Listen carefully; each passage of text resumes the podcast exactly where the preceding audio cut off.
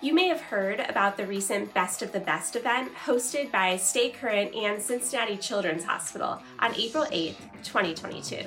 We got the best of the best from all over the world coming today to see who really is the best in pediatric surgery. Selected presentations from pediatric surgical societies, including PAPS, CAPS, IPEG, APSA, and EUPSA, competed in a head to head event for the overall title of Best of the Best in Pediatric Surgery. But such incredible research is presented in all over the corners of the earth. So, this is the place to come where we can finally see all of the best stuff. We're having a fun time doing it, but really the purpose is so that we can share ideas all over the world and not be living in silos. This novel event included presentations, expert discussion, and a few last minute punches to determine the true best of the best. The finalists certainly came out swinging. Let's see what APSA's finalists brought into the ring with a presentation by Dr. Nathan Rubalcava. We have APSA as our last society. Um, I know they're up to the task for uh, winning the competition. So first we have Dr. Nate Rubalcava. Um, is going to we're going to watch his presentation on uh, contrast challenges in children with small bowel obstructions. Stop the presses. Stop the presses. Hold on a second here. We got a little bit of drama. We're going to address it in about maybe 15 minutes. Stay tuned for the drama. We're going to figure this problem out. But stay in 15 minutes. You'll see the drama. It has to relate to the EUPSA finalist. All right, let's roll the video. Hi, everyone. I'm Nate Rubalcava, and I'm a research fellow at the University of Michigan. Adhesive small bowel obstructions are a well known cause of morbidity in children following abdominal surgery. Traditionally, the treatment has been gastric decompression, bowel rest, fluid resuscitation, and electrolyte re- replacement. However, over the last two decades, the use of water soluble contrast agents in the management of small bowel obstructions has become well established in the adult literature, given their ability to predict the success of non operative management. A contrast challenge is performed when a patient presents with a small bowel obstruction that qualifies for non operative management. After a period of gastric decompression, the patient is given the contrast and will wait a period of 8 to 10 hours, after which an abdominal x ray is obtained.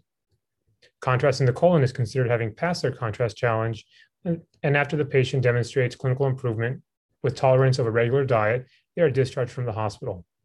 For those who still don't have contrast in their colon, after a repeat abdominal x ray at 24 hours, they are considered to have failed their contrast challenge and will be taken to surgery for exploration. Despite this practice in adults, limited data exists with regards to safety and use of a contrast challenge in the pediatric population. Yet, multiple pediatric institutions have adopted contrast challenge algorithms. Therefore, we sought to evaluate the safety of a water soluble contrast challenge in children presenting with an adhesive small bowel obstruction. For this study, we performed a retrospective review of all children undergoing a contrast challenge across five children's hospitals over a period of eight years. Our primary outcome was any complication related to contrast administration, and by group consensus, a complication rate less than 5% would be considered safe to use a contrast challenge for clinical practice. Contrast associated complications were defined as major and minor complications, with major compl- complications including aspiration pneumonia, anaphylaxis, cardiovascular complications, and renal failure. Minor complications included urticaria, dyspnea, and worsening abdominal pain. Overall, 82 children underwent a contrast challenge. 57 initially passed their challenge, of which 53 had clinical improvement and were successfully discharged. There were 25 who failed and were taken to surgery. The four that failed to completely resolve were also taken to surgery. There was a significant age difference between the two groups, with those passing the challenge being a median of seven years older. However, there were no differences between each age group. Our, co- our cohort included patients affected with neurologic and pulmonary comor- comorbidities which were present in over 30% of our patients. The contrast agents used were institution specific, all had relatively similar osmolality, with dilute gastrografin being the most commonly utilized agent. There were no major or minor complications in the study, and with a 0% complication rate and a confidence interval of 0 to 3.6%, this was significantly below our preset acceptable complication rate of 5%. There were no mortalities in either group. The group that failed their contrast challenge had a significantly longer hospital stay by five days. A total of six patients were readmitted within 30 days for a recurrent small bowel obstruction. In our contingency table for the contrast challenge, we compared medical versus surgical small bowel obstructions. Contrast in the colon was considered a positive test, and a bowel obstruction that resolved without surgery, a medical small bowel obstruction, was considered positive, uh, disease positive. With these considerations, the contrast challenge has a sensitivity of 100%, specificity of 86%, negative and positive predictive values of 100% and 93%, respectively. Predicting who will be successful with non-operative management remains challenging. However, in our review of 82 patients, which is the largest to date in children, we demonstrated that a contrast challenge is safe, effective, and highly predictive in children and provides informative data for the surgeon to use in their clinical decision making. Thank you very much, and please reach out if you have any questions. Dr. Rubalcava, um, I was so excited to see this when you guys initially presented it, and I was so excited to get to discuss it again here because honestly, I think this is what's going to um, make APSA the victor today, no matter what the drama is over on the IPEG side. Uh, you know, I think a lot of us have been doing this for a long time based off of the adult data, but depending on where we were, got some pushback from either the radiologist or our colleagues. Um, my question for you is if you guys were reviewing this at different institutions with different algorithms, did you worry in this retrospective review that there was bias, that there were kids that had bowel obstructions, that individual surgeons just were like, well, not willing to, to do this when, when it's not well studied in kids? Um, and kind of how did you look at that? Um, did you look at it all the kids who didn't have contrast challenges? Uh, and then with this kind of data that it's safe, have you seen in the last year or so uh, any barriers to adoption? Are there still people that are arguing it, or you've seen people that are that are now kind of believers? Yeah, thank you so much for the opportunity to, to discuss our study.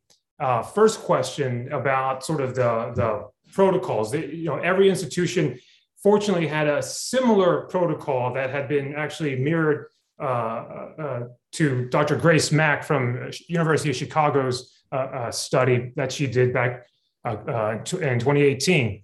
Um, two, um, we we did we tried to account by account or, or, because of that that allowed us to be able to study it a little bit easier than than if they had been completely different now with regards to the contrast agents themselves those ones were the the uh, probably the most different between the different institutions as we described the, the omnipaque gastrografin diluted gastrografin uh, cystografin but that does bring up a good point in that the the midwest pediatric surgery consortium is actually doing a uh, a prospective study that's looking at contrast challenges in uh, at pediatric adhesive small bowel obstruction, and we're looking at those specific uh, uh, uh, issues, and we'll hopefully be able to have data for you guys uh, in the not so distant future. Now, in terms of are there still holdouts? There, I'll say that I have seen more people or more pediatric surgeons say, you know what, you guys were able to show that it was safe, but not only is it safe in terms of zero complications, but it's effective in being able to predict which child will successfully uh, uh, be managed non, with non-operative management. What the heck? You know what? We'll go ahead and try and and and do it. And then there's a, the other camp that's similar to you, Dr. Castle, that's saying, you know, we've been doing this for a while. We're glad that it's that it's safe. Thank you so much. So that laser noise you heard was the one minute mark. We probably got about 30 seconds, is my guess. Um, I, uh, I I haven't make a comment, but I wanted to make sure anyone else doesn't first. Any other comments, uh, Dr. Castle or anyone else? No, thank you so much. Okay. I, I, I, have one, oh. uh, one, one last one last one last comment. Okay, go ahead. Uh, go ahead. I think that this is a this is a game changing, practice changing study for for the if the only reason that uh, this will impact every single child that undergoes abdominal surgery because for the rest of their life, they're they are at risk of adhesive small bowel obstruction, and this contrast challenge will positively impact their management in the hospital. Thank you. All right. So, refs, I don't know how to handle those punches after the bell. I don't know. We'll have to review the tape and see if that's allowed. Uh, but uh, I agree with you. I think this is game changing and it's changed my practice.